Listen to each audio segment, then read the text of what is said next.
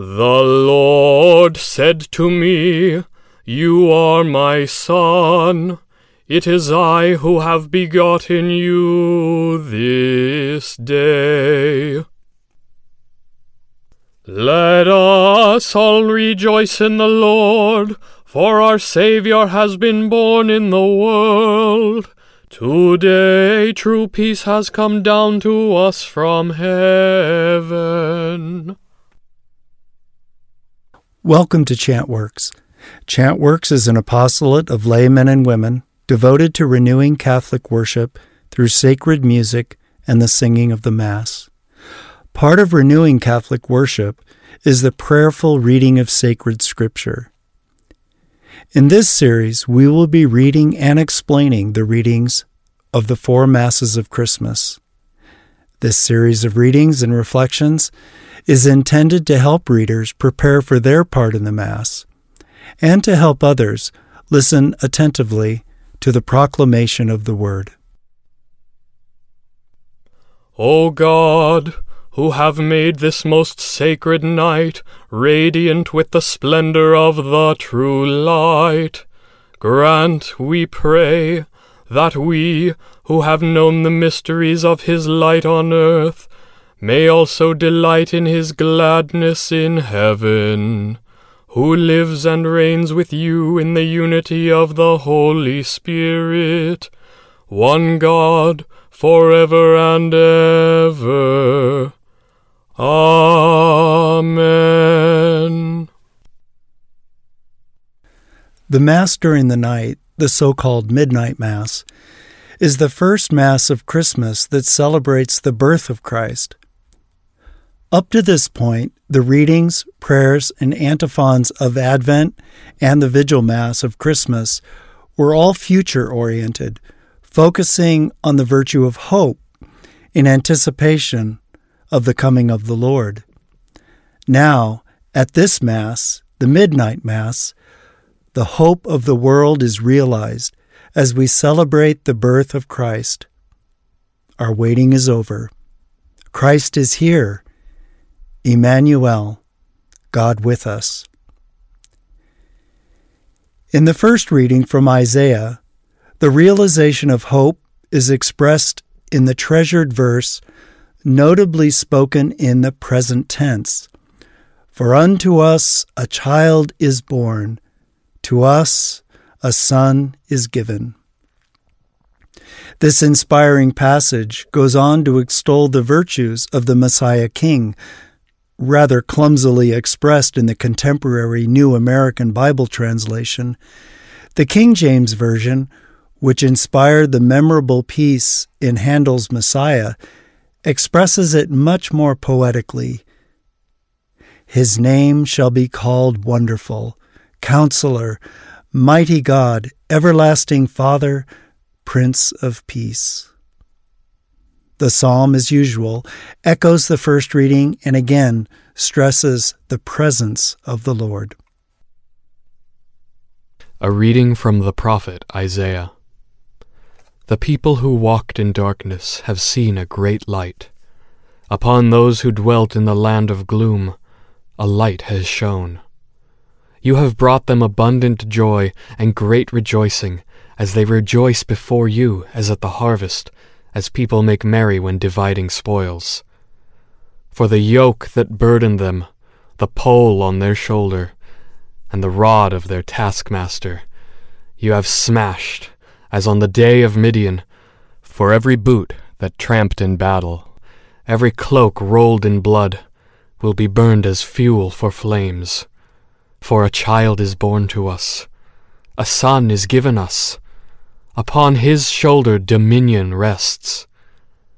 They name him Wonder Counselor, God Hero, Father forever, Prince of Peace. His dominion is vast and forever peaceful. From David's throne and over his kingdom, which he confirms and sustains by judgment and justice, both now and forever. The zeal of the Lord of hosts will do this.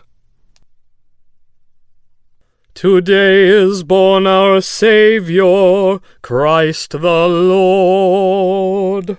Today is born our Saviour, Christ the Lord. Sing to the Lord a new song. Sing to the Lord, all you lands. Sing to the Lord, bless his name. Today is born our Saviour, Christ the Lord. Announce his salvation day after day. Tell his glory among the nations, among all peoples, his wondrous deeds. Today is born our Saviour, Christ the Lord. Let the heavens be glad and the earth rejoice. Let the sea and what fills it resound. Let the plains be joyful and all that is in them. Then shall all the trees of the forest exult. Today is born our Saviour, Christ the Lord. They shall exult before the Lord, for he comes, for he comes to rule the earth. He shall rule the world with justice, and the peoples with his constancy. Today is born our Saviour, Christ the Lord. Christians are called to live moral and upright lives, not to earn God's favor. Rather, we strive to live temperately and justly in this age because of what God has done for us in Christ Jesus. The brief second reading from Paul's letter to Titus is an exhortation to a holy life, a life that is the fruit of the incarnation. The verse in the middle of the reading may sound familiar, for it is the scriptural basis of the so called embolism that the priest says between the end of the Lord's Prayer at the end of the Eucharistic prayer, and the final doxology For thine is the kingdom, the power, and the glory. A reading from the letter of Paul to Titus. Beloved, the grace of God has appeared, saving all and training us to reject godless ways and worldly desires, and to live temperately, justly, and devoutly in this age as we await the blessed hope, the appearance of the glory of our great God and Saviour, Jesus Christ, who gave himself for us to deliver us from all lawlessness, and to cleanse for himself a people as his own, eager to do what is good. The Gospel readings for the Mass at night and Mass at dawn are both taken from Luke's account of Jesus' birth. The Mass at night is from the first half of the narrative, which focuses on the appearance of the angel to the shepherds announcing the birth of Christ. The angelic announcement proclaiming the birth of Christ is the basis for the Gloria that we sing at every Mass.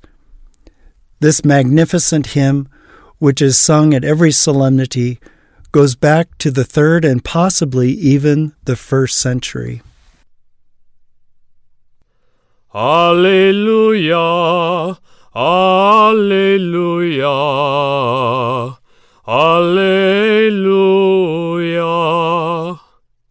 Alleluia, Alleluia, Alleluia. I proclaim to you good news of great joy. Today a Saviour is born for us, Christ the Lord. Alleluia, Alleluia, Alleluia.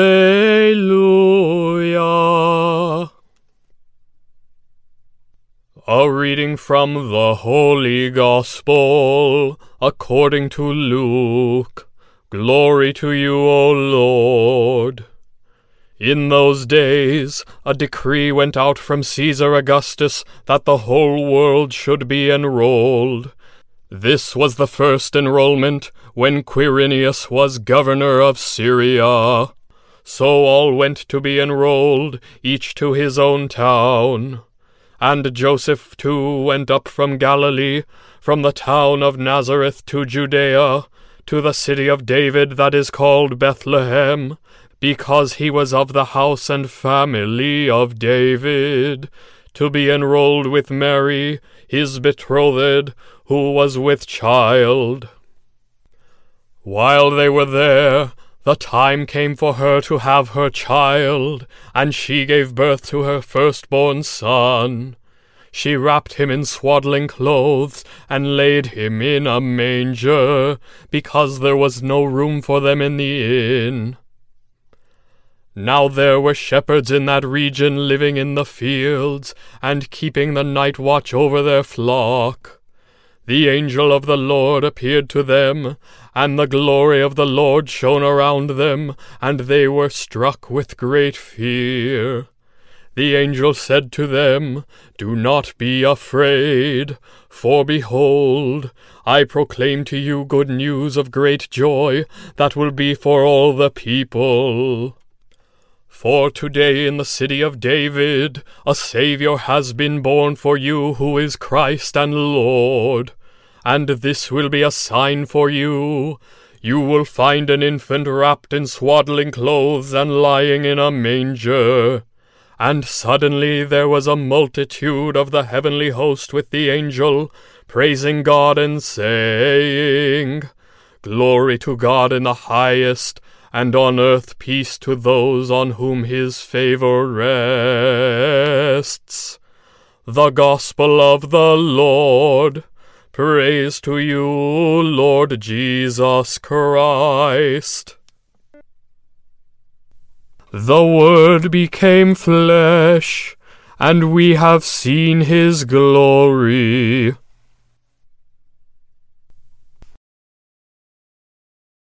This has been a Chantworks production. Please visit us online at chantworks.com.